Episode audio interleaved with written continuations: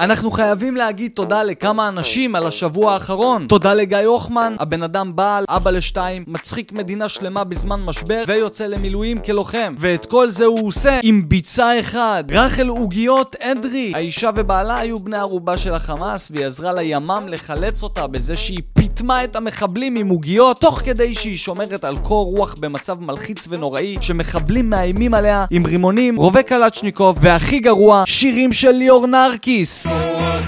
תודה לשלום דומרני, ראש ארגון הפשע שהגיע לשטחי כינוס בעוטף עזה וחילק לחיילים סיגריות וטבק. אין ספק שאנחנו צריכים אנשים כאלה בכנסת. חלק לא יסכימו איתי ויגידו שהוא פושע, ואני אומר, אז מה? פושעים גם המאה ה-20 שנמצאים שם כרגע. תודה לדני קושמרו על זה שהביא לנו את הידיעות מהאולפן ומהשטח ללא הפסקה השבוע. הבן אדם יותר עייף מלוחם חי"ר ועבד יותר מטייס מפציץ בעזה.